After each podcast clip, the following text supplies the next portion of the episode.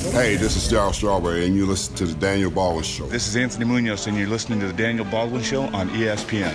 Hi, this is Bruce Smith, and you're listening to The Daniel Baldwin Show. Hi, this is Cornelius Bennett, and you're listening to The Daniel Baldwin Show here on ESPN. Jim Kelly, you're listening to The Daniel Baldwin Show on ESPN Radio. This is Chris Berman, aka the Swami. I am predicting that you are listening to the Daniel Baldwin Show on ESPN Radio. Hi, it's Dean Cain. You're listening to the Daniel Baldwin Show on ESPN Radio, and so am I. This is the Daniel Baldwin Show.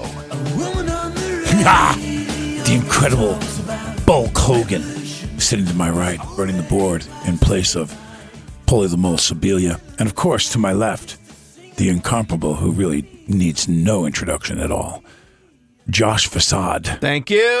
I like it. You like Josh Facade? Fine with it. I love it. I, like I it. love any kind of mafia nicknames we can work into this show. You missed it. Wow, we got a caller? Is it is it the mole already calling in? Is in? the mole call, calling in? Uh, yeah. It's the mole? Put It's him the on the mole, line. right on the line. He has carte blanche. Look at that. He absolutely, he absolutely has carte blanche, ladies and gentlemen, on the road for day number nineteen. Paulie the Mole Sevilla, who loves to work, by the way. Paulie, He's a hard worker. he is a hard worker, very hard worker. What's happening, Paulie? Nothing. Driving through Richmond, Virginia. Richard, what, what time did you get on the road? Seven. So, so what time are you estimating that's going to put you in at four o'clock in the afternoon? Uh, four thirty at the office. Are you going to come into the? I like it. He's going to make it look good. He's going to come in the office. Of course he is. He's a he's a dedicated He employee. is. He can, he'll be here all night. He's one of the bored out. hardest working people I know. He is. He's Frank Sinatra of radio waves. Of course. I wouldn't doubt I do it. things my way. Say again. I do things my way. I'm Frank Sinatra. You yeah, do. exactly. You he do. certainly does. You do. Start spreading the news, babe. Mm-hmm. Uh, Paulie, uh, you know, I don't want to go too into it because we're gonna. It, it, it's another segment, but you know, you win. I think you. I think I have to uh, surrender to the fact that we're just not that good. We're not. We're very inconsistent. I, I can't understand why, for the life of me, we shoot 24 three pointers and we we made three or four. I mean, three of them were by one guy, so, or four, all four actually. I think were by Hughes. He made five. Yeah, yeah. Five from Howard. Five from Howard. Five from Howard. So so we have Howard made five, and we missed nineteen. Nineteen. There you go. Yeah. That's going to work. That's going to get us titles. Um, It, so you know, no, I, I, I'm going to go. I'm going to go. I'm going to go ahead. I'm going to go ahead and ask you at least this part of this now. So, and believe me, I sat one time with Jim Boeheim at a at a press event, and and he said, you know, I know you all think you know more about basketball when you second guess me and blah blah. blah. And, and I'm not. I'm not second guessing. I'm just trying to understand something, and that is when week in and week out, one of our weaker aspects, besides maybe Buddy Boeheim, who got hot there for a little while, we're not a great three point shooting team. It certainly should not be our Achilles heel. With that said, why are we shooting them? Why are we shooting them if we don't make them? I don't. I don't. I don't care if they're open or not. If you're not knocking down open shots, why are you taking them? Why would we not avoid it? they they missed from everywhere on the court last night. It wasn't just three pointers. And if you're going to get good looks, you got to take them. You know, this the team is inconsistent offensively, and when teams get up in their grill on defense, they struggle, like Georgia Tech and Virginia Tech did, and NC State. We missed 19 of them, though. When I'm not talking about we shot, you know, 40%, 35%.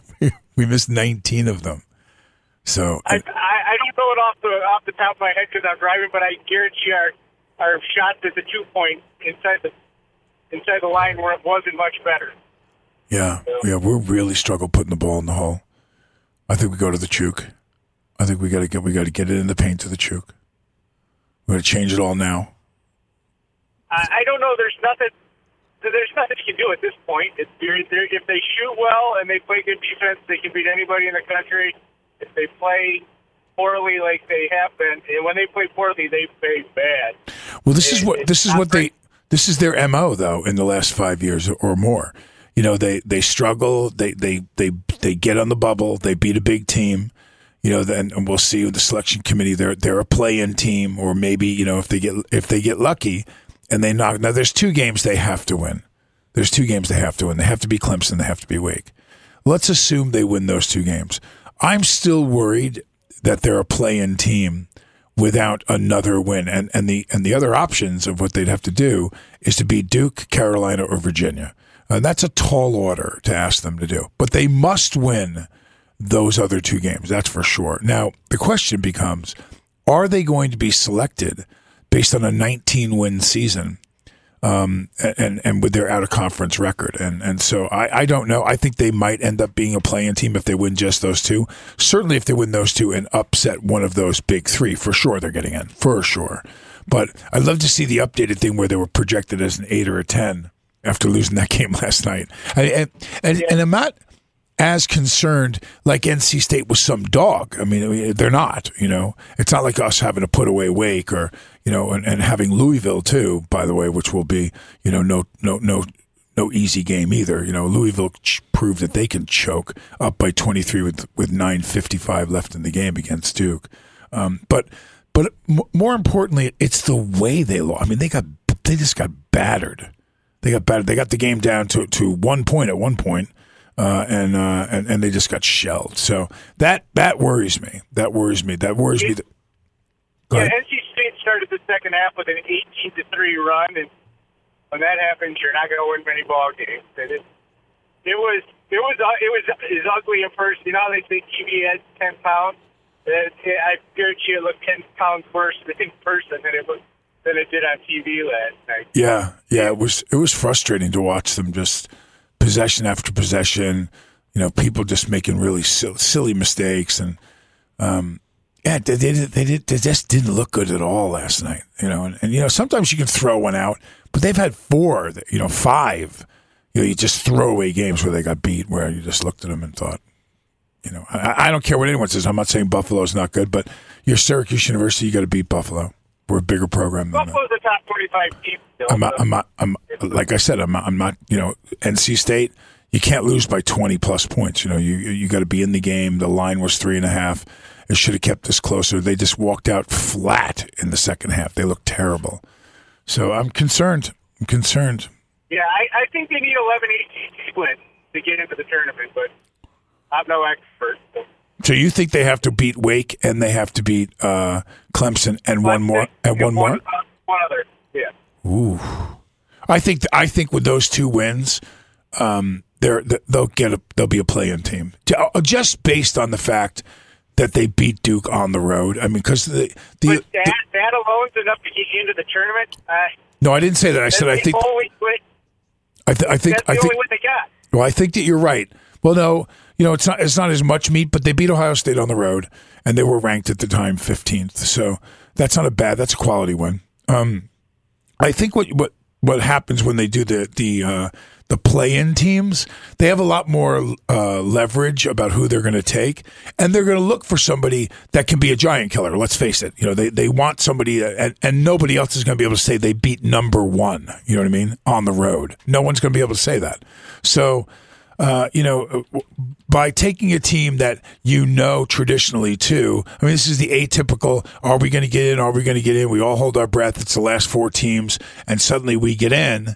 And then we turn around and we go to the Elite Eight. You know what I mean? So they, they know Syracuse is that kind of caliber team if they're shooting at a higher percentage and they're and they're they're really you know, working the zone properly. So um, I, I- don't kid yourself that they're they're on everybody's radar. But uh, I, I don't. I think you're right. I think they have to beat to get in the regular tournament.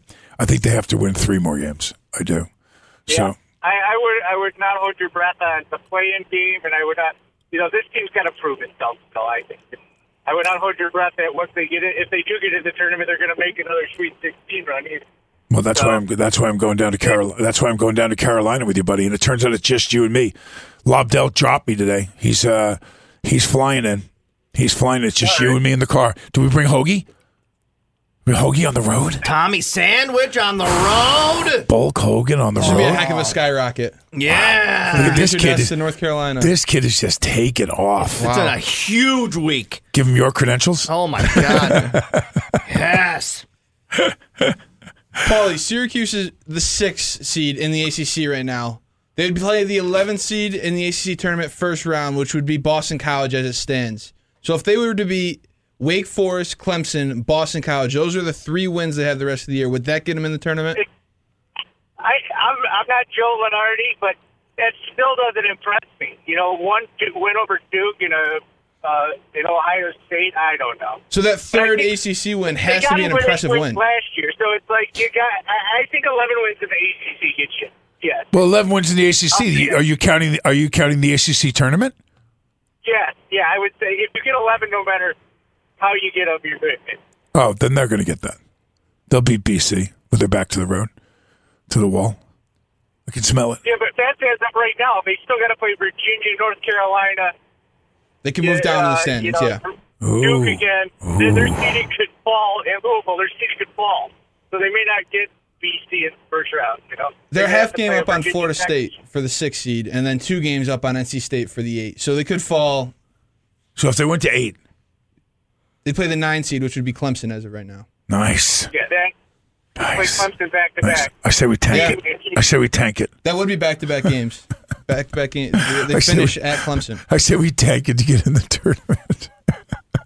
That's a be- What's that sounds the- better. What, what, what's the big What's the big plans for Valentine's Day? Does Does Hoagie Sandwich have a Valentine?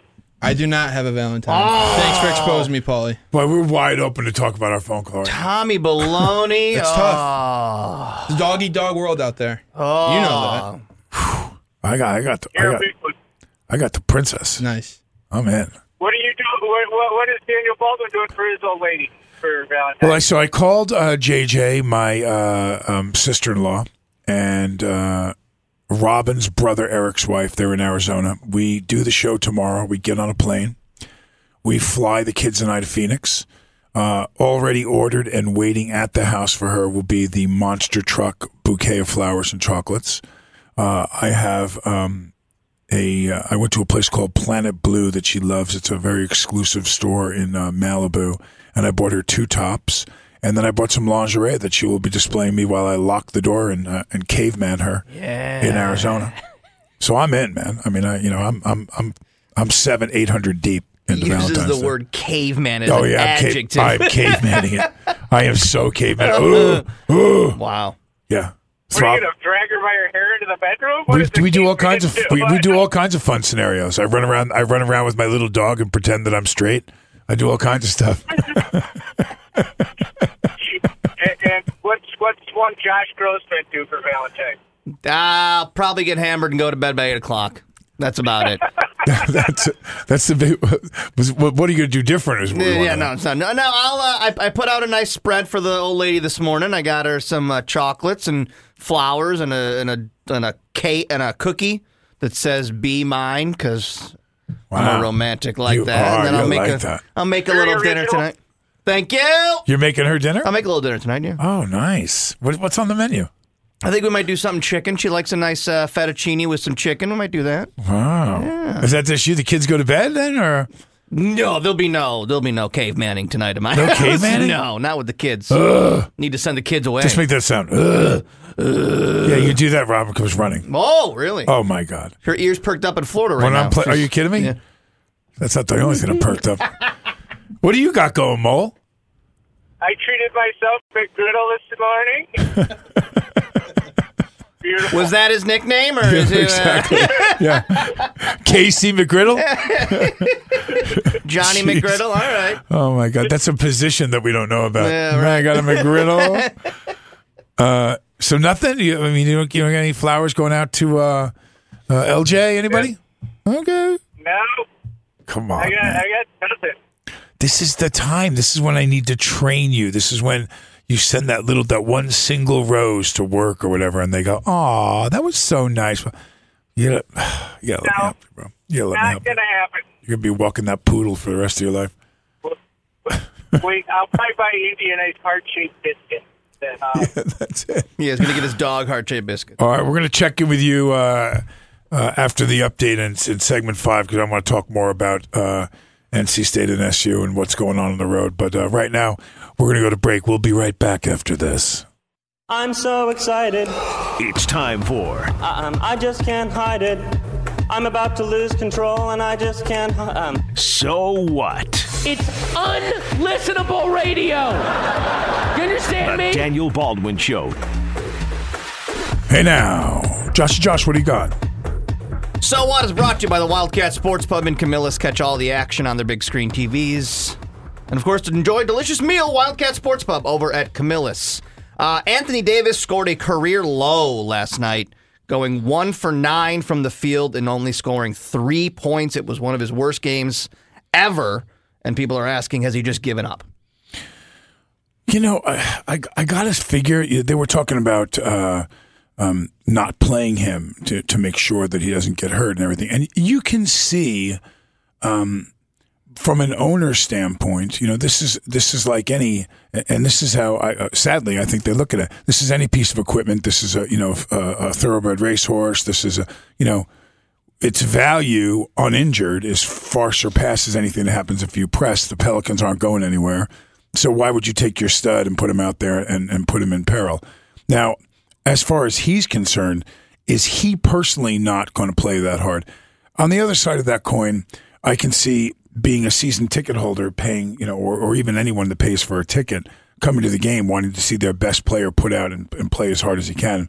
Um, I by no means am accusing him of, of, of tanking, um, but three points from, from AD, I mean, mm-hmm. he can score three points in his sleep. Mm-hmm. So uh, I'm, I'm wondering, what do you think, Hogue?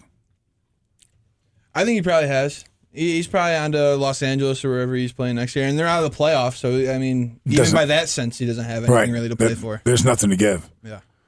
So now we don't just the Pelicans are just going to be a turd for the rest of the year. We're just not going to see anything from Pelicans them. were a turd before we started this yeah. conversation. Yeah. I mean, they're they're playing for the lottery the lottery pick now. Mm-hmm. Yeah, maybe maybe he's a maybe he's a homeboy. Maybe he's tanking up to get him the lottery pick. He could spin it into I'm, I'm doing you guys a, a, Yeah. a justice Oh, here. yeah. Yeah, yeah. Oh, yeah.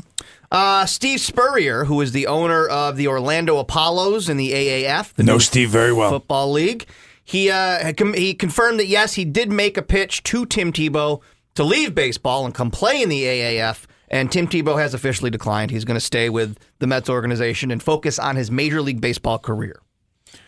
Well, I think that's probably a smart move for Tim Tebow. He's not like he's going to go and play in this league and then suddenly be found in the NFL again. So, um, if baseball was, you know, tanking for him, you know, and he didn't have a chance, but he actually has played very well. I predicted that he would play well. He was an All Star this year. Um, I think that the Mets will window dress him anyway uh, and bring him up because of the attraction of having him around. And I think he has to probably look at um, if he's not going to succeed in baseball, and I think he has a chance to play. I don't think he's going to be a great, great player in the majors, but he, he has a chance to get on a major league team now. He's played well enough. With that said, what services him and what he wants to do beyond baseball? Playing in this league or playing for the New York Mets? And I think that playing baseball, being called up, he'll be called up this year for sure. He's going to play with the Mets. Yeah, I think it's probably a better move for him just to obviously stay with the Mets. And he's he's going to sell books and he's going to do other things and he does personal appearances. Remember, a lot of these guys when they've had the notoriety that he has, draw six figures, you know, to go speak at universities and Christian um, um, affiliated programs. That he is a devout Christian, so I'm sure that there's a market for him there.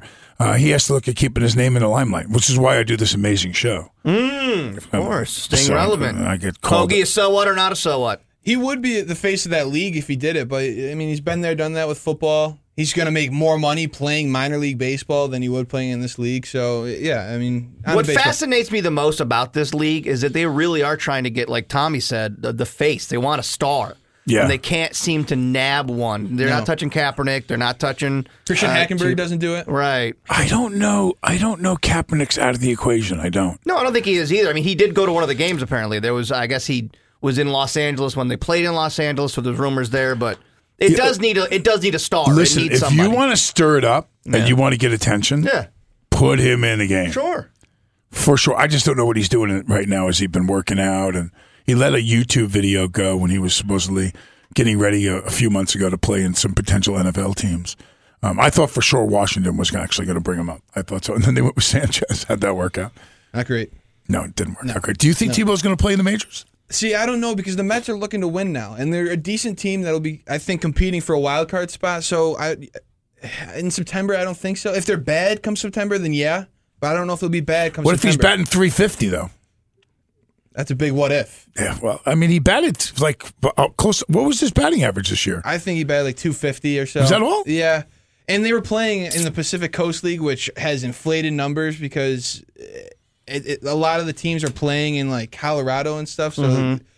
So is Rocky Mountain High? exactly. Yeah, so ball, ball travels for. and now that they're coming back to Syracuse, all those numbers for their minor leaguers will come back down. So his could could drop a little bit. I think Baldwin's right. I think he does probably. Does he play?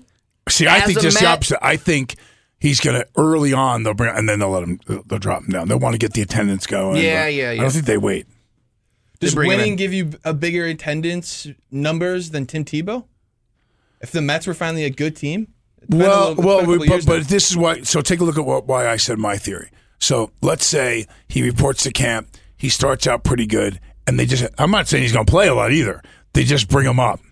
The, by bringing him up, you're going to inflate those numbers of people that are going to go to Shea Stadium. They're going to want to see whether or not he's going to play, and the, and you pinch hit him a few times, whatever. Right now, the last look at the Mets, they were terrible. So you're, you're probably not looking at capacity crowds. He could draw quite a few people. That it's it's more of a money line I'm thinking about. Sure. Than I'm thinking about his actual ability.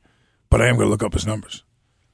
Uh, I don't. I, do- I think uh, Hoagie knows how to say this guy's name. The golfer Matt Kuchar. nailed it. Matt Kuchar Nailed it. uh, is under heat right now because last year, so this happened last year, the Mayakoba Classic, he won and he got a $1.296 million payday. Now he's under heat because he only paid his caddy $5,000. Now, the reason he's under fire is because I guess the league minimum, what's his number? You're looking at it? 273 batting average. Wow.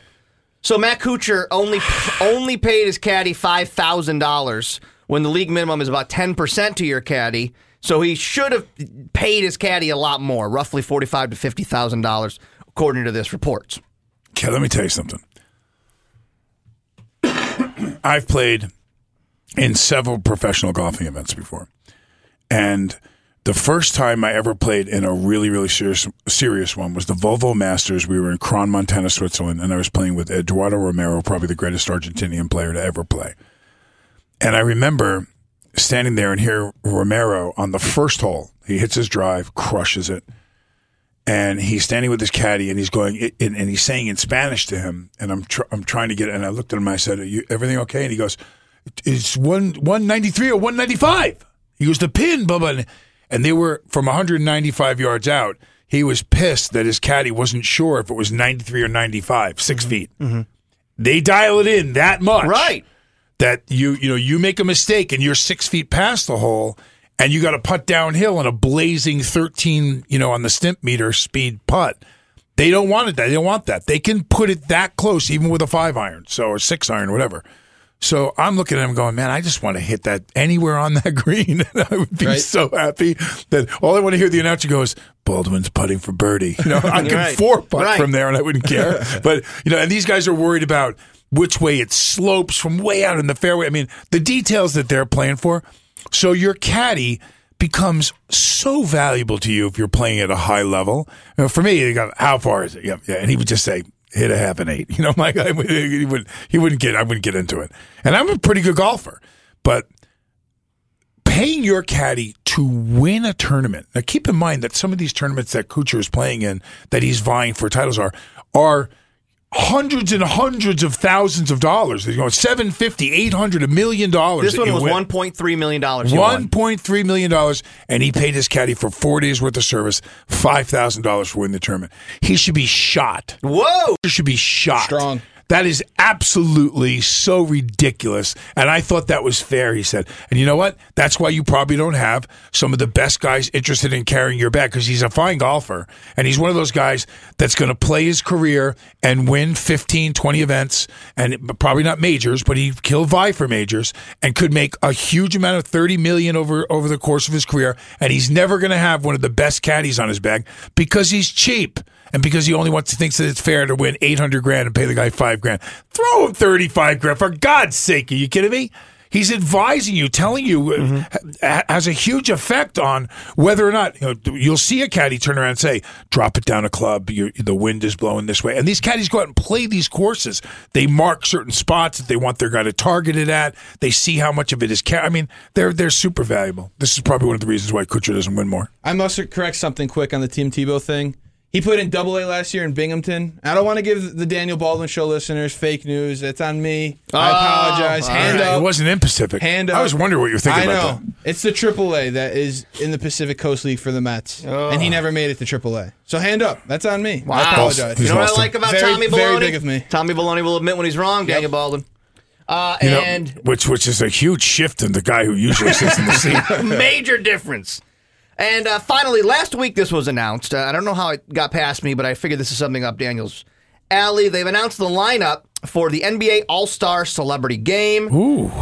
We will be playing this game. Uh, when, now, when is this game? Is it this weekend? Friday. It's Friday. It's Yes. tomorrow. Yeah, so it's tomorrow, Friday the fifteenth. Let's see. Let's see who's in the game. Now you're good friends with one of the people, Doctor Oz. He'll be playing on the home team. He's the oldest person on the on Dr. Oz is playing Oz the celebrity playing game. in the celebrity basketball. Terrifying. Uh, I'll he's- school him. Joined by Chris Daughtry, uh, Mike Colter. I don't know a lot of these people. Steve Smith will be there. I know Steve Smith. Uh, Jay Williams from ESPN College uh, basketball coverage, and you know Terrence J. A bunch of them, and then. Uh, Bad Bunny will be on one of the teams. Hasan Minhaj, who is a uh, from uh, uh, Daily Show and is a comedian. Adam Ray, Amanda Seales, Quavo, Ray Allen, a lot of people. Quavo. Yeah, Quavo. For the younger listeners back home. Quavo is that a rapper? Yeah, he's in Migos. Oh, he's in Migos. Yes. Tommy Baloney with the stats. There we go. Ronnie 2K is a guy. Uh, so yeah, I mean, the Dr. Oz is kind of the biggest name I see on here, besides you know the actual athletes that have played. Look out for Quavo. Very good athlete. Is he? Oh yeah.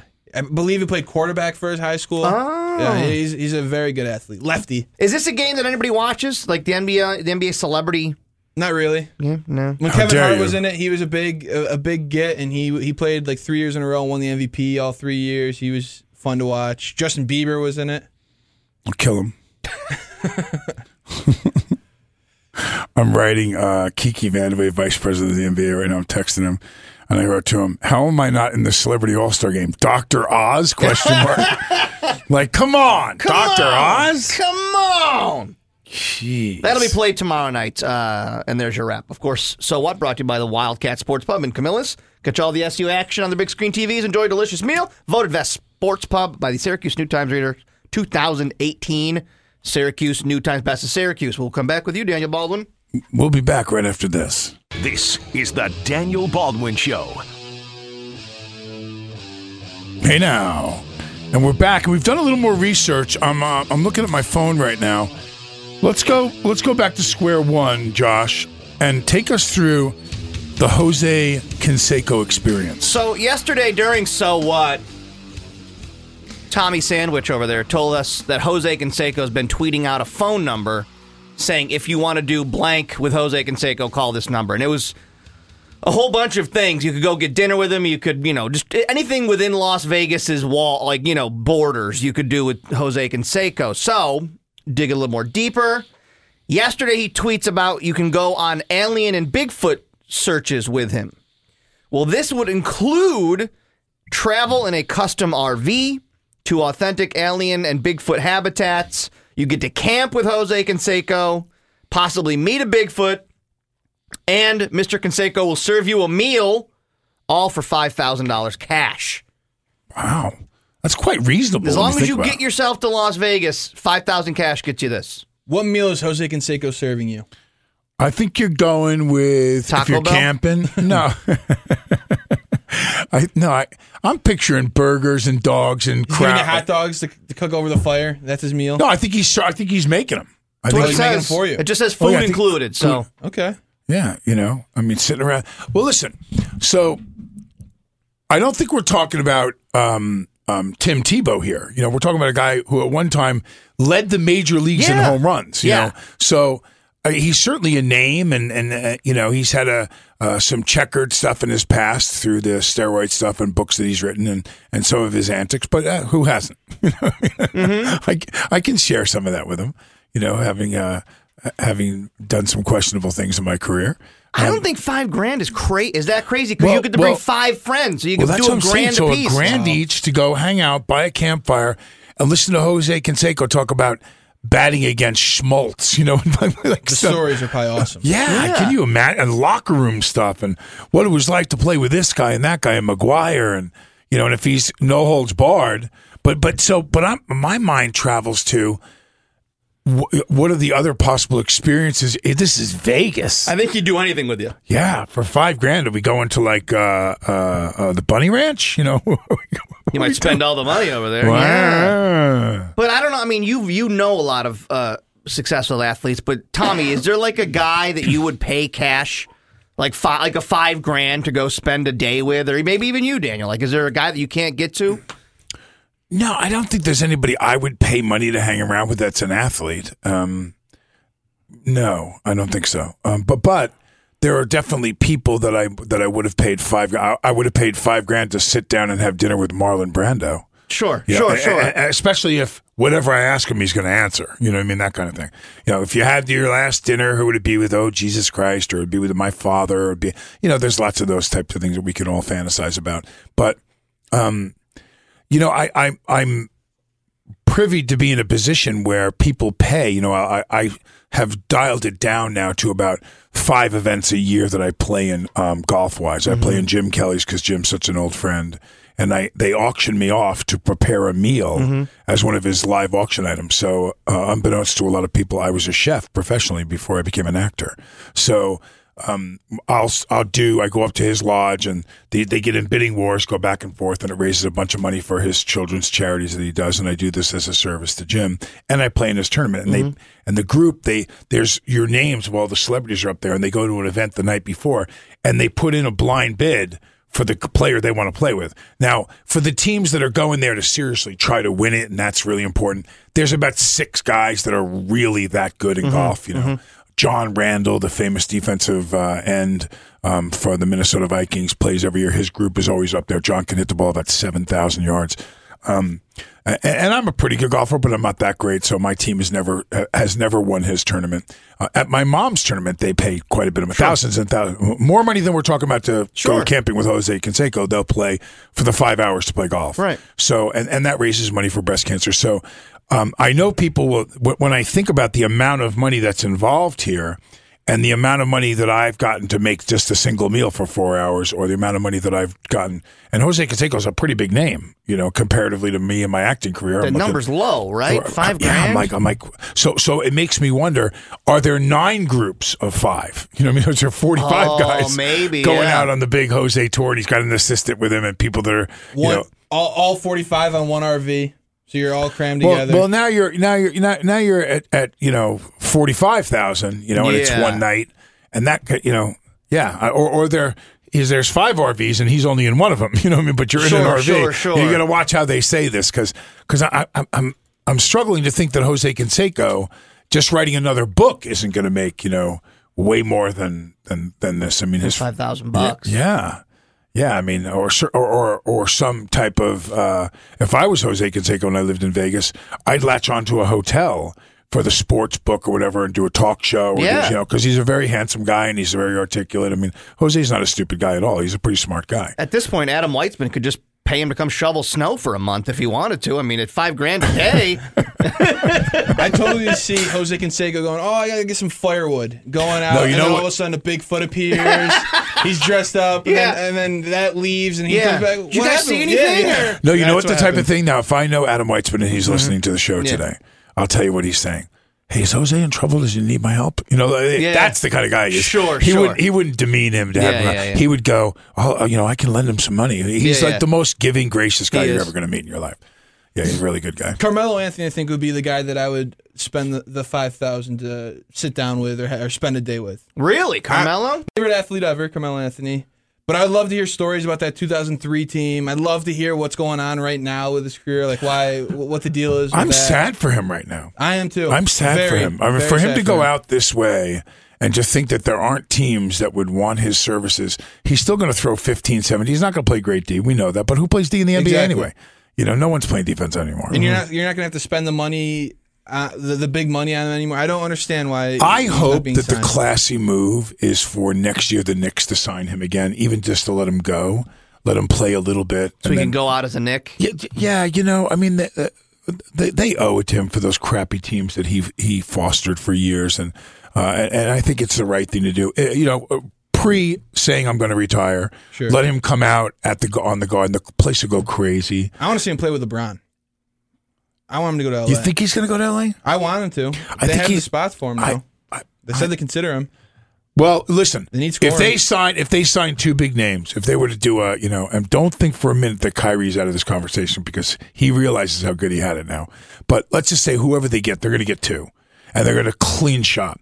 Now, if Carmelo is going to be okay with getting on the floor and not getting as many touches and probably not even starting, the big question for a lot of teams have been with him is he's Carmelo Anthony. Do we do that to him, and will he accept that role?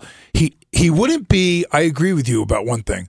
He wouldn't be a cancer in the in the um in the locker room because there wouldn't be any young guys left for him to I don't affect. think he's ever been a cancer in the locker room.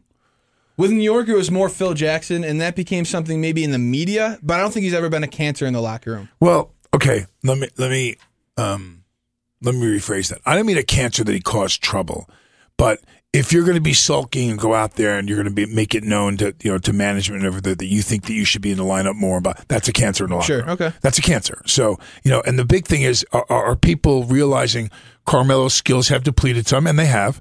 Um, is he still a presence? Absolutely. His back to the basket game is as good as anybody's in the NBA still. I mean, Ever. yeah, yeah, He for was sure. very good. For sure.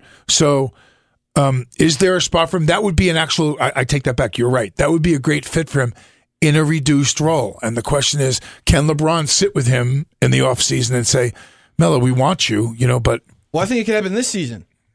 For the playoff stretch, get in the playoff, they could they could use a 15 point score, which is what Carmelo Anthony I think could still give you, even if he came off the bench playing yes, 25 minutes a game. I, I think you're right. I just wonder whether or not they're going to mess with any kind of chemistry this late. I I mean, the chemistry's pretty messed up with all the Anthony Davis stuff and how They're that- still looking at coming in at an eight, and you know, uh, I wouldn't want to be the team that has to, you know, uh, that has to face pissed off LeBron. No, no, that's that'd Uh, be a very tough eight seed. That'd be a tough out for the Warriors in the first round if they had the eight. God, could you imagine that? would probably go four. Or five, it would probably, honestly, it'd probably go four or five games. Maybe even a sweep is more likely. But still, you don't want to face LeBron James in the first round of the playoffs. No, you don't want to fit. Well, uh, you know, it's too late now. They're not going to get anybody. else. It's obvious they're not going to add anybody else. He's an exception of the rule because of the way he would be Free coming agent, to yeah. the team as a free agent. Yeah. Um, but man, I thought I thought for sure LA was going to make some kind of move. Let's go to break. Let's come back after this, and we're going to talk about the Denver Broncos trade for one of my favorite players for many years, Joe Flacco. Eleven years in Baltimore, now a Denver Bronco. We'll be right back after this. This is the Daniel Baldwin Show. Hey now, I'm tweeting right now to Dr. Oz. I'm pissed.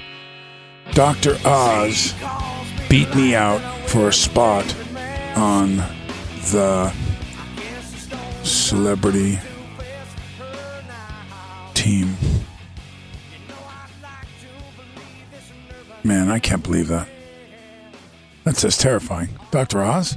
Do I not know something? This guy play at like, you know, Old Corn State or something? I don't know about it. He's 58 years old. Uh, so am I. So, and I'm still I'm draining. When do you see what I'm going to do at, at the event? You guys don't think that I'm going to shoot down Ton Thomas? I'm going to shoot him down. I see no I see no record of uh, previous professional or intercollegiate play I don't for know, Dr. This, is a, this, is a, this is a fix. He's got Dr. four Oz years of beat me eligibility, out so for a really, spot on the celebrity team. I guess if he really shows up here at the celebrity game, he could uh, maybe go, maybe join Cuse. I guess if he's get another doctorate of some kind. You've got a better J than Dr. Oz, you think? Bro. My J is so fresh. Yeah? It's so fresh. Crossover? You know, I'm, I'm, I'm I, I don't play that anymore. I, I'm Steve Kerr. You stand in the corner. Just park me out there. Wait Just for the park guy me to out there. drive. He's not But looking get- to break ankles. No, no, no, no, no, no. I You're an can still go. guy. I can still drive. I can still finger roll. I Okay. can still get in. I can. I can get in the pain. But you know, I know from the. I don't shoot my mouth off about that anymore because if you're not at least your height or bigger, and you're playing in a real game, eh, well, what am I doing in there? You know, what I mean, they, those trees are trees. Any back to the basket game? Post up? Yeah, Hook I, shot? I, I, I can post up against guys my size. Okay. you know, I mean, but again, when a guy's six eight, who does he care about? I'm yeah, you back in any six eight, six eight guys in the celebrity all star game though. I don't think. Oh, in the celebrity all star no, game, that's what I'm I'm schooling people. schooling them. You're, you're winning MVP. Schoolly D. Mm-hmm. Schoolly D. Schoolly D. Yeah, lights out. Schoolboy D. Listen, all I'm going to say is I, you know, again, Paulie, these are NBA basketball players. When I was on Best Damn Sports Show, I lost in the three point. I, I beat John Salley, crushed him. I beat both Collins brothers. I beat so anytime they brought in big tall guys who weren't shooters, I gunned them down on live TV. Probably won eight or nine different competitions. Now then, one day, uh, uh, what was his name? Uh, Chris Paul came out and you know, he he was like throwing him lefty and making him. He, was, he just killed me. Oh yeah. Then another guy, Baron Davis, killed me. He was. He goes. I'll tell you what. I'll bank all of my three pointers. And I went, well, dude, you're not going to out. And he out banking them. so from the so from the corners, He was banking it trying to the corner. he was trying to shoot them off the top of the back. But then as soon as he stepped one step in, he was that good that he could bank every shot straight on everything. He made like we were shooting racks of five, and we shot corner here, straight here. He banked every ball here and made every one of them. It was, That's ridiculous. It was unconscious. Tim Duncan would be the best at that. He was. He loved banking it. From He the was. lane. He was masterful loved at it. banking. Oh yeah. He was masterful. There That's will shot. be a, a hoop set up at the Pathfinder Bank Orange Out. Oh. Of course, we will be there with now named Sherman Douglas will be there. Of course, oh. Derrick Coleman, Billy Owens, Etan Thomas, John Wallace, Lawrence Moten, Roosevelt Bouie, and Todd Burgan. It is all for free. It is the largest gathering of SU legends ever, and it is happening before the Duke game next Saturday at Destiny USA. 10 a.m. It all kicks off. Baldwin Show will be live 2 o'clock that day. I love that. I, lo- I think we should do the show from here and there twice. Well, it's a Saturday, so it doesn't. We I might wouldn't do be it here. five times. All right. I won't be there for it. Where you You're going? I will not be the ball at for the Baldwin show. No, Why? I won't even be here for doing the board for it. Where, are you going, going? Tommy I'm Baloney? going to the game. oh. I'm going. I But have the season game isn't tickets. until later. It's not till later. Uh, that's a game where you, there's some activities going on. Oh, he's got oh, he's got tailgate. Oh. I You have some gating? friends coming into town. Some Oh. college You friends. don't think you Hoagie's bring got the college plans. friends down to be on the show? See Hoagie on the show? Show off a little bit. Be A like, little look what I'm bit? doing. Big time? I think they'd rather be up at, at Q's uh, drinking some adult beverages. Gotcha. Are you a CUSE alumni? I am a Cuse alumni. I didn't know that, Baloney. I All didn't realize that. Yes. Are you still at CUSE or you graduated? Graduated last year. What was your Wow. degree? Writing. Writing? Yeah. Are you writing anything? Uh, no. Tweets? Well, we got to get the sandwich right. Modern right. write- that's What modern did you? writing. lear- What are you writing? What do you write? No, so I wanted to do radio stuff, which Mm-hmm. is obviously why I'm here, but I didn't get into Newhouse. So I just kind of went with arts and sciences, picked a media sort of thing Mm-hmm. with arts and sciences, and then worked at WAER up, up there doing radio stuff. How was it working up there? Fun. A lot Yeah. of good experience. Did some post game shows for basketball, football, and lacrosse. Do you write scripts? I write nothing right now, I'll be honest. But can you write scripts? Mm, would you consider I writing for the show? I mean, would you consider? Would you consider doing anything? Are you from around here? I, yeah, I went to West Genny. You oh, did? Yeah. You're Camillus kid? I'm a Camillus kid. Wow. On like a hill. Wait a second. So, oh yeah, my my sister's kids are, are all too old for you to know them. No, but you know, but you know Granger and Griffin Sasso. Uh, yeah, a little bit. Yeah, that's those are my sister Jane's kids. Gotcha. Okay. Yeah. I Tommy Salami slowly becoming my favorite ESPN personality. Not Let's gonna lie. Did you play lacrosse? No, no lacrosse for me. Football? Football. I see that. I was on the varsity team. Yeah. I can see that. Long so snapper. you're you're in between Griffin and Granger then. Um, they're both below. no, wait, they're Granger. both younger than me. Yeah, one year younger than you, Granger is, Yep. because he graduates from Cornell this year. Yep. Wow. All right, we're late now, so now we got to stop yapping. What, We're flapping. We're flapping I want and to talk yapping. about Joe Flacco, but we'll we'll go to break. Sorry. We'll be right back after this. Hey, this is Darryl Strawberry, and you listen to the Daniel Baldwin Show. This is Anthony Munoz, and you're listening to the Daniel Baldwin Show on ESPN. Hi, this is Bruce Smith, and you're listening to The Daniel Baldwin Show. Hi, this is Cornelius Bennett, and you're listening to the Daniel Baldwin Show here on ESPN. Jim Kelly, you're listening to The Daniel Baldwin Show on ESPN Radio. This is Chris Berman, aka the Swami. I am predicting that you are listening to the Daniel Baldwin Show on ESPN Radio. Hey, it's Dean Cain. You're listening to the Daniel Baldwin Show on ESPN Radio, and so am I. This is the Daniel Baldwin Show. Hey now, hour two of the big show, and of course, Joshy Josh Kerouac Josh is uh, he's demised. He's gone. He leaves us after an hour. He's very big. Did you know that? Do you know how big he was? You can just leave that mic on all day He long. does a now. great job. He does a great job, but he's out. On the line right now, Paulie the Mole Sibilia on the road with an on the road update coming from the NC State game. Paulie, you there? Yep. He's there. He's just gonna he's gonna color it right up for us, isn't he? Yep. I, well, yeah, yeah, driving through D.C. right now. How's DC treating you, kid? Have we got any snow? Uh, no, it's uh, balmy 50 degrees and slightly overcast. Why don't you go play some golf over at the White House? Get the old Donald out with me. Did you no? Did you hear this controversy now? Donald Trump has installed a uh, um, a, a golf uh, simulator in the White House and spent fifty grand doing it. Now, now there's rumors uh, from the incredible Bulk Hogan next to me that um, it was an upgrade from Obama's system that cost fifty grand to upgrade. I heard that he put it in himself, but when I look at the savings involved in him doing this, when it costs him like a quarter of a million dollars with Secret Service helicopters and everything to go to Mar-Lago and play, this is a, a, a huge savings. He, he is the president of the United States. Can he have a simulator? Absolutely, and Bulk Hogan is correct. This was an upgrade. It was an upgrade. Yes. My sources were correct. Yeah, so your sources deep in the Yep. White House. Confirmed. I like it. I like it. All those years at that other radio station at, at SU. Yep. He, he got all kinds of Washington Post. Joe Biden. Deep Throat. He knows Deep Throat. Whoa. You're not even old enough to know what Deep Throat is, are you? It was the uh, um, the, the the leak during all the President's Men during the Watergate scandal. There was a character for um, uh, the two uh, uh, reporters. Um, they had a guy they called him. They only referred to him as Deep Throat. He would meet them in a park and he would give them this information, this inside information that was going on. Tough nickname. Uh, yeah, dear. Listen, listen. He wasn't a porn star. He was Deep Throat. He had all the information. Do they information. not teach that in school anymore? I- you know, I guess is Watergate so far gone that they don't even talk about. They do it? not teach deep throat in school. No. They didn't. They didn't teach anything about that. No. No deep throat They school. don't. te- They don't teach deep throat. That's in this. That's in the sorority and fraternities. They're teaching that. I think. That's crazy to me. Like, I mean, I wasn't alive. I was like two when he resigned, but it's crazy that they don't teach Watergate. Uh, Well, a little bit. I don't What's know. what's crazy about Watergate and what they don't teach is will they ever teach will ever make the history books what any of those scandals were really about and what the really true story was in 9/11 and everything else and you know the sad thing is oh, no they're, they're just they're just going to tell you their version of it the version that everyone wants to accept so they make it go away in their minds and they can accept the way this country operates so Like, I learned American history, I think, was 11th grade. You had to learn about Watergate, Constitution, and all the fun stuff. I can't What do even remember that because? I don't remember that at all. I have no idea what grade I learned American history. Oh not a clue. he's a writer but he doesn't write about American history I, yeah, I couldn't tell you.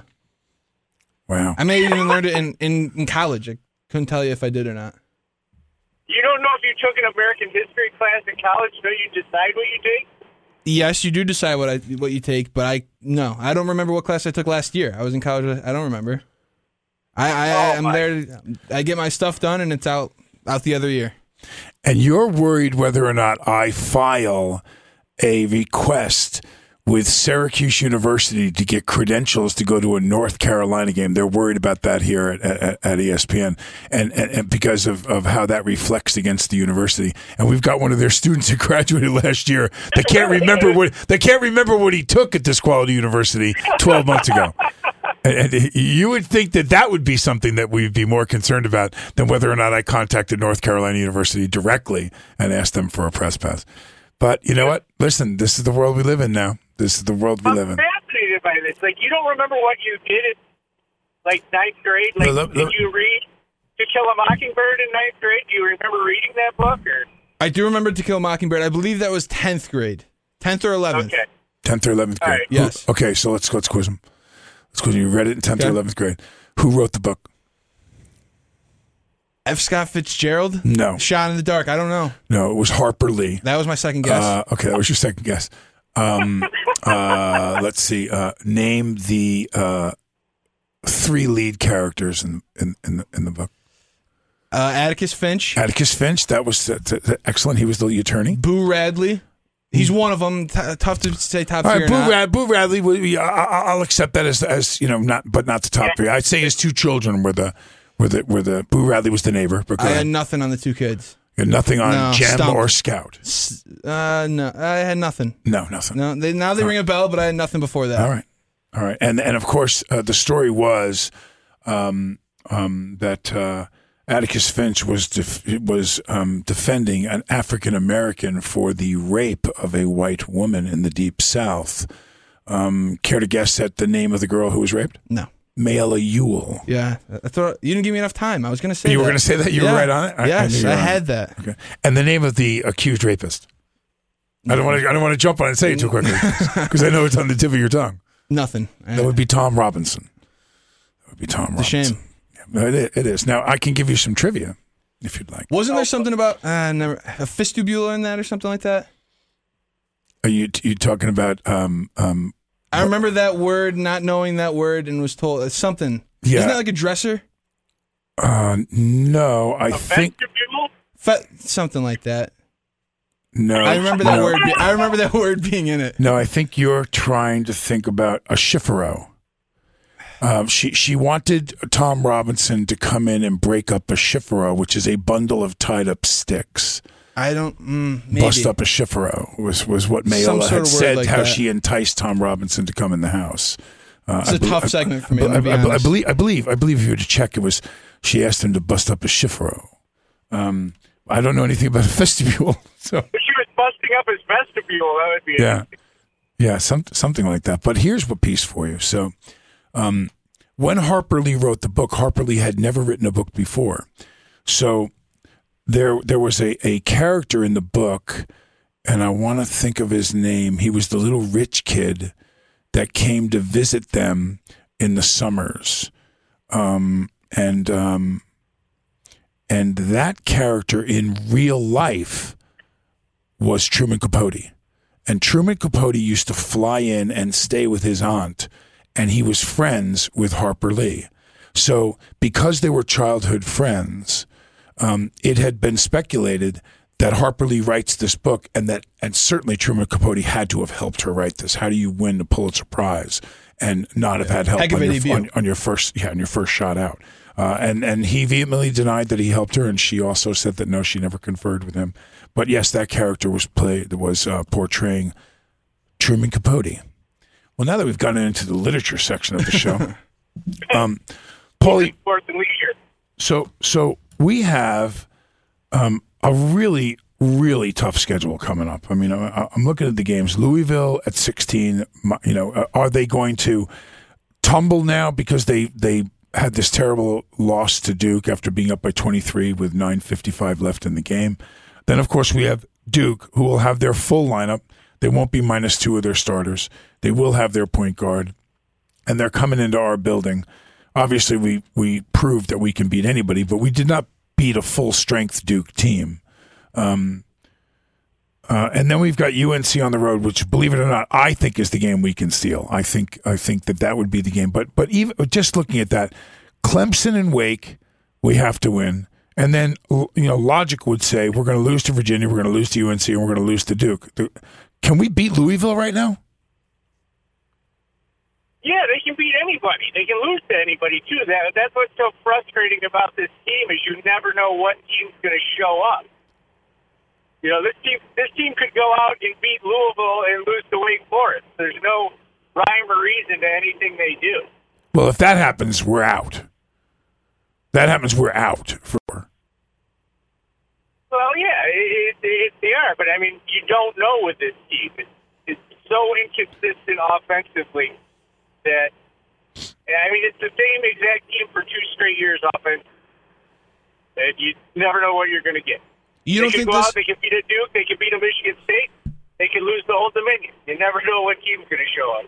You don't think this team's any better offensively than last year's team, though? Elijah Hughes, I know Frank Howard, I guess, has been down, so the addition of Hughes kind of fills in his spot in last year's offense. But I, I think you this think this team is better offensively? not Like, not by paper, much, not by much, but I think they are. I think they have more weapons, but but they're so inconsistent. I mean, we have legitimate three point shooters, and then we missed 19 three pointers last night. One guy hits five. I mean that that's just that's just what we we can't have that. It's one thing if they're taking bad shots that can be coached and changed, but you can't fault the coaching staff for having guys move the ball around and have really good looks and not knock them down. Yeah, and, do we have really good, legitimate three point shooters? I, the, Buddy, is one but- of the worst three point shooting teams in the country. Buddy Boeheim's the only one I would. Wait a second. Wait a second. Wait, wait, wait. Time out. Time out. Statistically speaking, in the ACC, we're number six. So I, I, I beg to differ that we're one of the. We're, we're one, Three point shooting. yes, number six or I five. know What are we? that. They're on there. Four. Yeah. Where are they overall, though? Like this team does not shoot well. I would never put this team as a good shooting team. I didn't say they're a good shooting team, but statistically within the ACC, we might even be five. Where, where are we ACC sh- uh, three point shooting wise? Working on it. Working on it. We're taking a look right now, Paulie the Mole. We're gonna play um, sounding off with, and, and it won't be with with the mole. Could stay. You gonna stay and play sounding off with us? Uh, okay. You you don't you He don't really have to, to. He really wants to. Can't you tell? He doesn't want to show it, but I can tell he really wants All right, to. we'll dig up the stat. Let's go to break. We'll be right back with sounding off with the incredible Bulk Hogan. This is the Daniel Baldwin Show. Hey now, and we're back, and we're talking about SU, and we got some uh, uh, some statistics. So, is the mole back? He's back. Mole Mulling it up. What's up?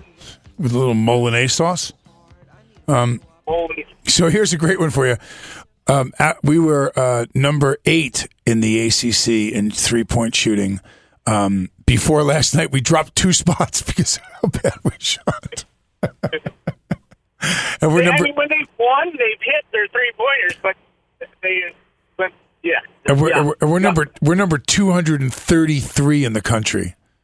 We're number two thirty three. They're not. That's not just not going to get it done. It's not going to get it done. Not when you're trying to get in the top sixty eight. That's not getting it done. But you know what? Let's see. Maybe we light it up against Louisville.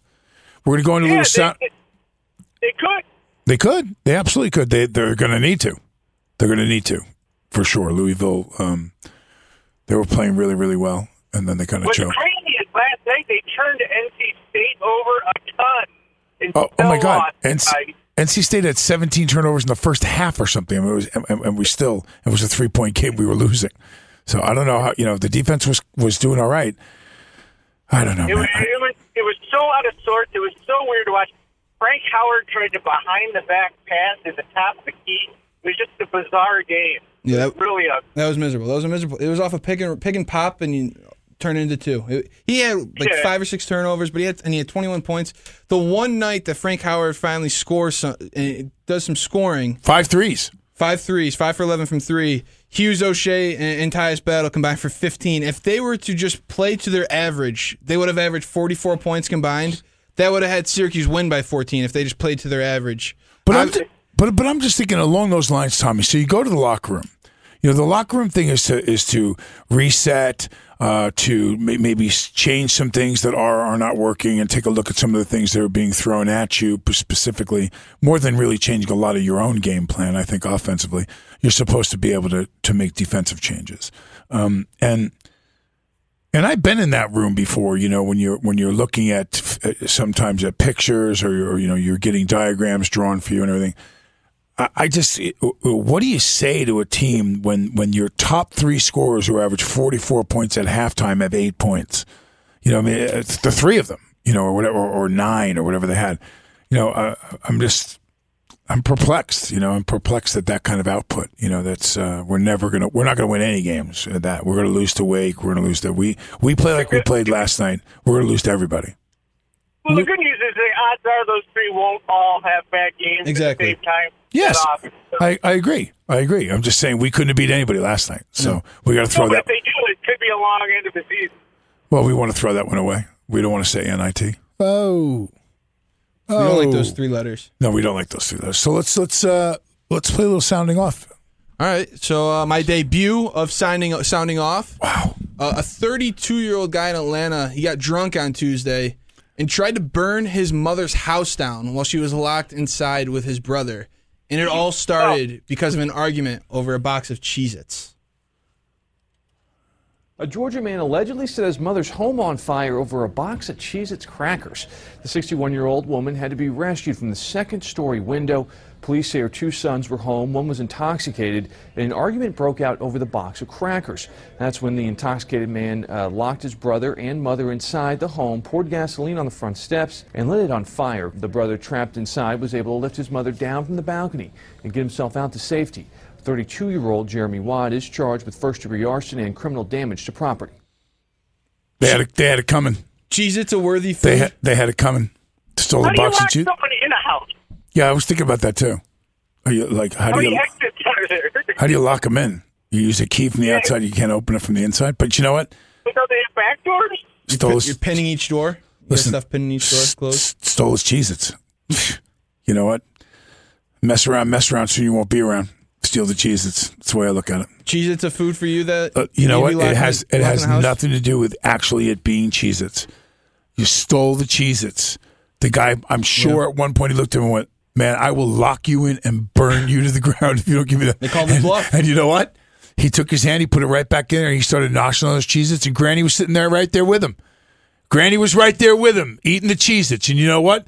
I heard somebody say, burn, baby, burn. Cheez-It Inferno, burn, baby, burn. Burn a mother down. Get it. That's what I say, Paulie. Nailed it. That's what Are I you say. doing disco songs to a Cheez It story? Did you like the way I combined that? I thought you, was. I thought you would like that, man. That's right in your ear. What do you got next? Uh, this is a more typical response to kids playing Fortnite. Two brothers in, in the UK were busted by a teacher last March for playing Fortnite in a school classroom, and she was not very happy.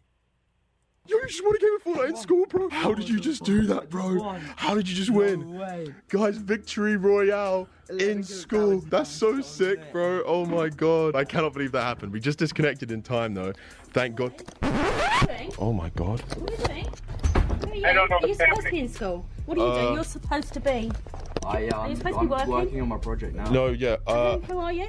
uh, I'm his brother. I came And into. how did you get into the school? Uh, I came in through the, the main reception, the reception gate. Do you realise how much trouble your Jarvis is going to get in for this? Oh, bro. I, I was just doing my project. Like, No, no, it yeah. doesn't look like a project to me. What actually is this? How did you even get it in school? I just um, I put it in my bag. Well, what is it? What even is it? It's um, It's his Xbox. It's my like Xbox, yeah, it's yeah. like so. I don't know how to explain Oh, this. We were just. longest ever. Uh, I just, I just got a win. yeah, he just got a dub. I am sorry, by the way. I didn't. We'll just pack it all up now and get it out. They're getting Okay, busted for playing no, Fortnite in that's- school. No, that is fine. So I am. This sorry. didn't happen to you in school? I didn't know. You didn't get busted for playing Fortnite in school, Paulie?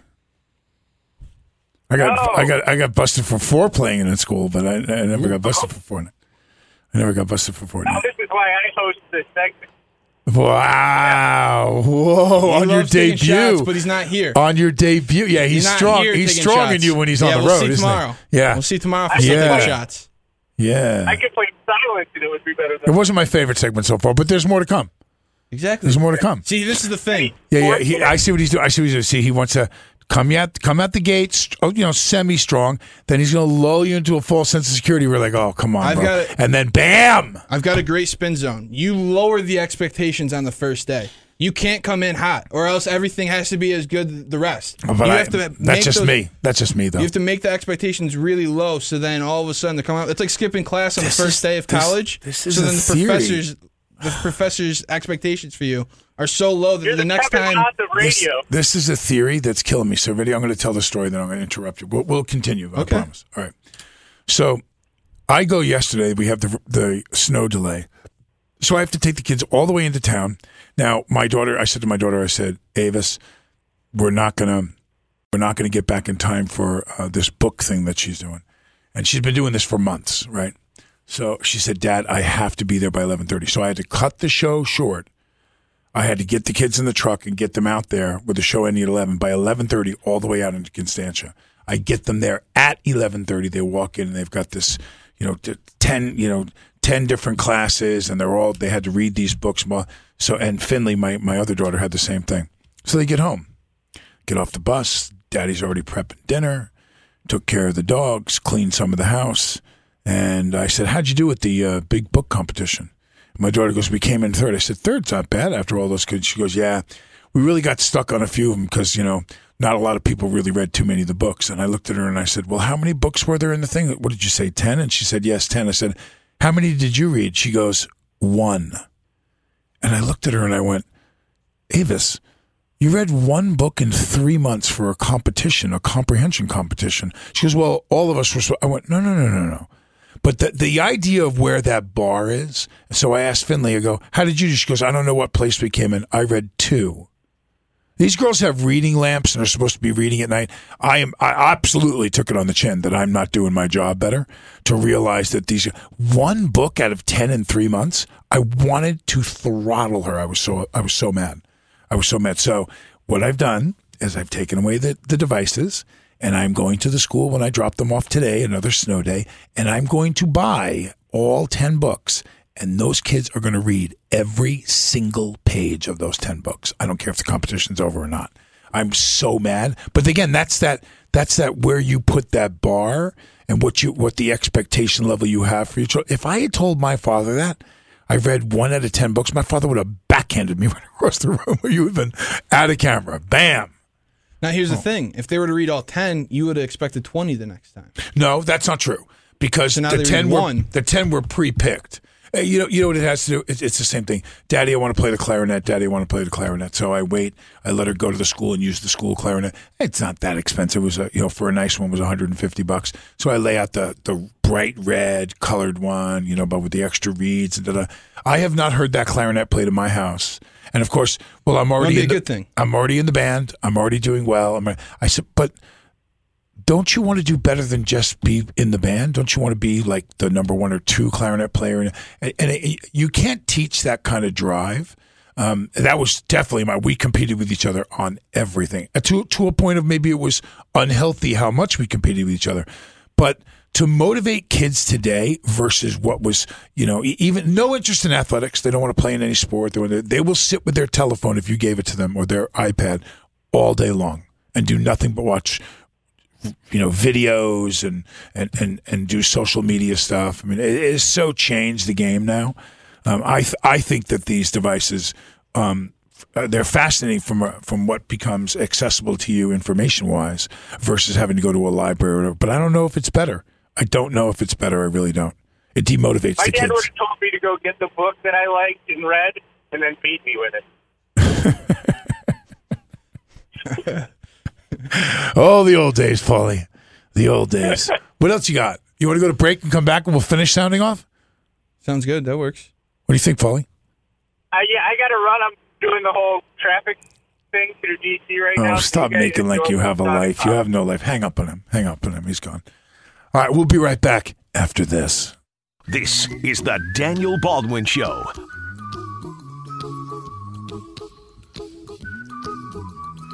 Hey now, what else you got going? Uh, where's my daughter trying to trying to chime in? on me? I'm on the radio right now. What's wrong with you?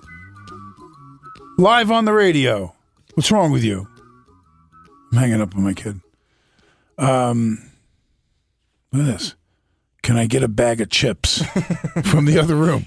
she wants some vending machine money. Wow. Just strong. I- th- th- My whole family forgets that I do a show. Can Avis and I get something? We're really hungry. Like I didn't feed them. They mowed down sandwiches, bags of chips, grapes, apples. It's uh eleven forty in the morning. Holy crap. Too early for a bag of chips? They've already knocked down it. so I fed them breakfast. Then they had a bag. Then they ate their lunch already, which I packed for them. Which I made them sandwiches. They ate the sandwiches. They ate a bag of chips. They ate a uh, what are the uh, um, cheese? No, not cheese. It's what are the long squirrely ones that have the cheese puffs? Yeah, knock those down. Cheetos and an apple. Man. Tough. Child services coming after me now. Underfeeding my children. Steve Kerr, about as unhappy as you are right now with your kid wanting chips, uh, but this was a flagrant foul called on Draymond Green, and he had some words for the uh, referee, including a uh, little break of the clipboard. against Draymond Green. Steve Kerr is going nuts. Oh, he just slammed down the board. He gets a technical. He might get thrown out. He does.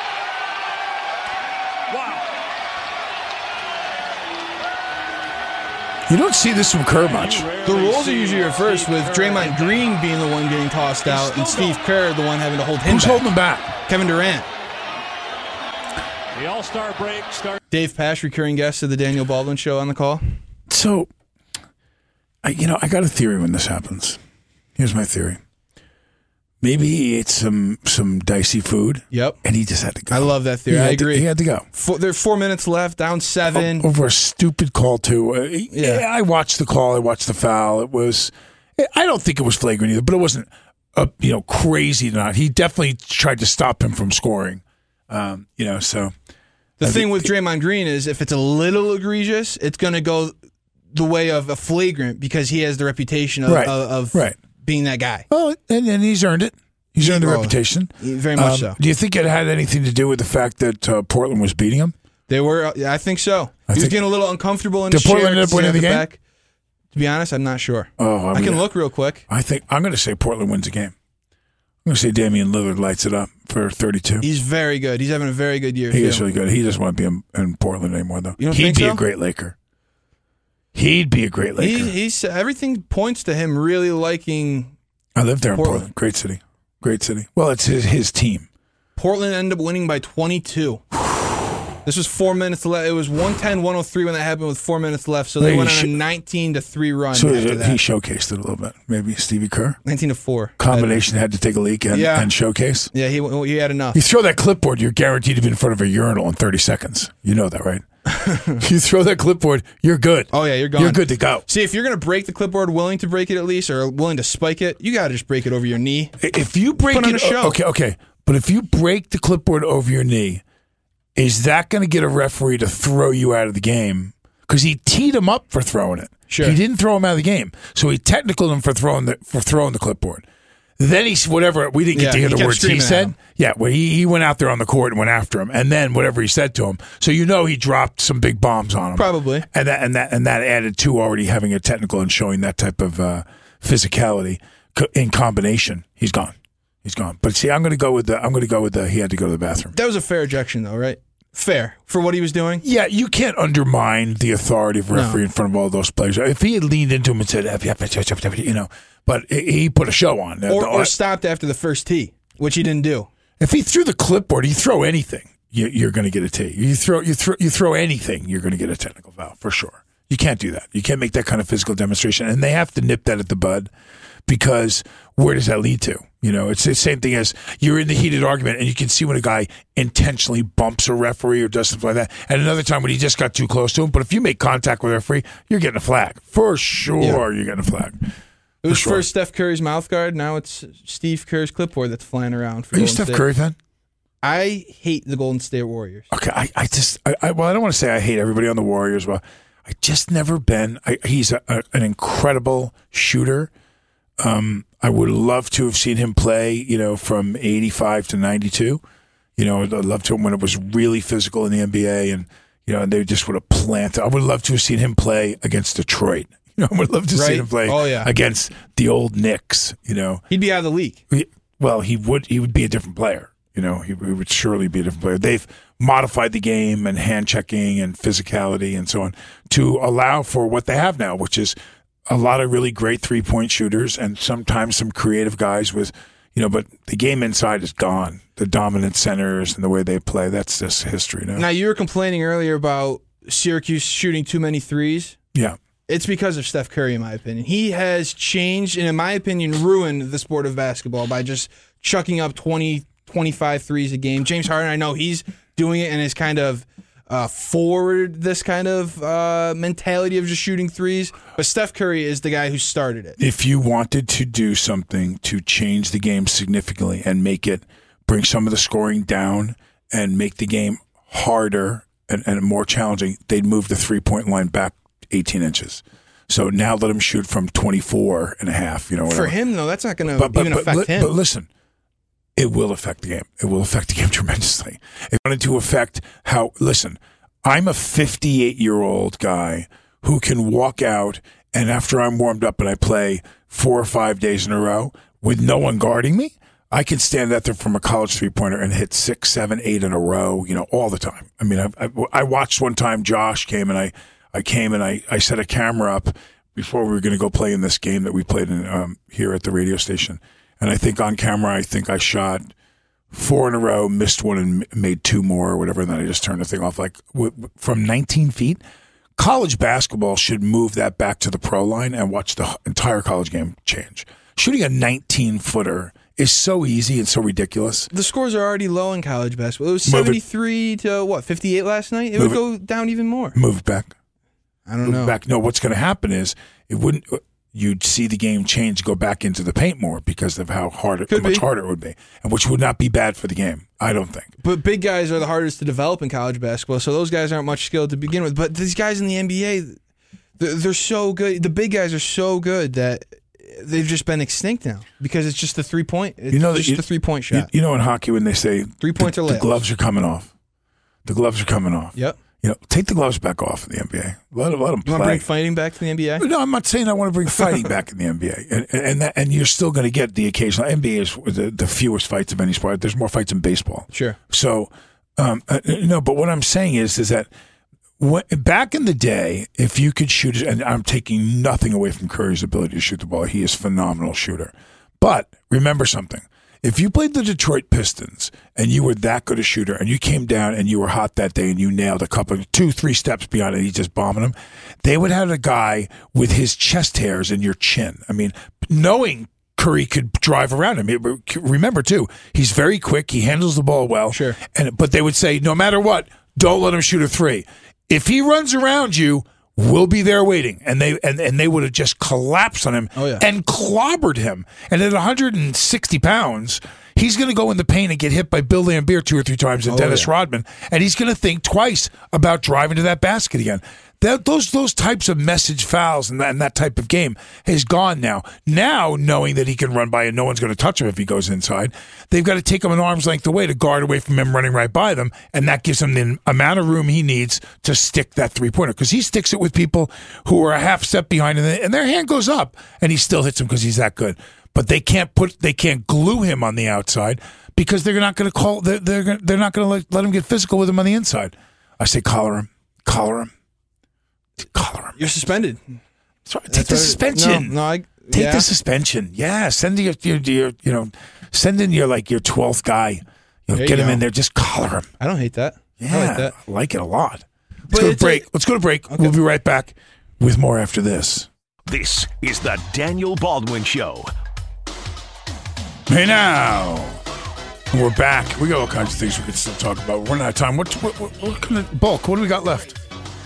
What are we looking at? We got Joe Flacco getting traded. We can come a little full circle on Syracuse. Our final thoughts on what went wrong last night. Well, I, I, you know, I don't think I have a lot of final thoughts. They can't shoot, so if you can't shoot, you can't score. I, I don't think the They couldn't shoot last night. No, they couldn't shoot last night. But and this has been, um, you know, listen. I've always said if you take a team at this level and you were to take and add 15 percentage points onto their shooting and take 15 percentage points off the team having a cold night that you're playing, you can beat anybody in the country. Anybody. It's the same as. Do you really think that Tampa Bay is going to beat the Super Bowl shuffle uh, uh, Chicago Bears? Yeah, if they run the first kickoff back and they do a pick six in the, the first opening series afterwards, they're up 14 nothing in an NFL football game. Of course they can beat them. Any team can beat anybody. But we have consistently in the games that, that what, what worries me is that we haven't shot off a, a small percentage in the games we lost. We were terrible in, in, in, in several games that we've lost. Granted, we've been good in games that we won, which goes hand in hand. But uh, we're not falling off and losing. We got blown out again last night.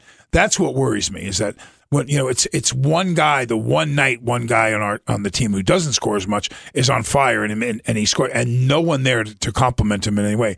Vacated our three of your top scorers, responsible for, as you quoted, forty four points that they average a game, and and they and they got you know nine or something. They scored 15. 15. Okay, well, 15 from 44. Yeah, I mean, so Tyus Battle had seven 29 points. He's, points aver- off. he's averaging 18 points a game.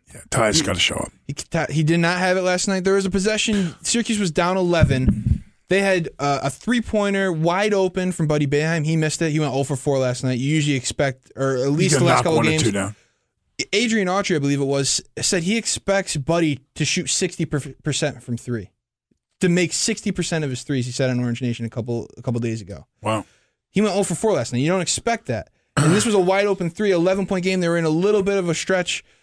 And he missed it. They got a stop. Tyus Battle comes down the court. He has a wide open three. He missed it. That was that was the turning point in the game where they could have got it to five and usually would have gotten the game down to five with the way those two guys have been playing. In this game, they did it. they didn't have it, and it was it was over from there. They didn't get to stop the next possession. Braxton Beverly, he, he had a couple deep threes. He was shooting from the logo yesterday. Yeah, he was sticking them from downtown. Yeah, deep. Yeah. He he shot one that was a 30 footer. It was ridiculous. Wide open from the top of the key, but you can't guard a 30 footer. No, you can't. That's why I'm so good. Yeah? Yeah, You're, you you're a 30 foot shooter? I'm just letting them go. No chance. Let them fly. No chance you can shoot Letting a them fly, bro. All day. All day. Lloyd World Be Free. Do you remember him? I Yeah, world be free. Do you remember Lloyd? No. His, his name was Lloyd World no, it was just world be. I've never heard Lloyd Free Lloyd his- world. Okay. Look it up. Google it right now. But While we're he on, while we're on right it- now. While we're on. And then he changed it to While world on- be free and got rid of Lloyd. Put, put Lloyd World Be Free. Lloyd See, now this is a Lloyd search World in your Free. foot in your Lloyd favor. World Be Free. Boom. What comes up? Oh, world be free. Lloyd Free. Lloyd World Be Free. But it's just world be free. But you had to you had to know him.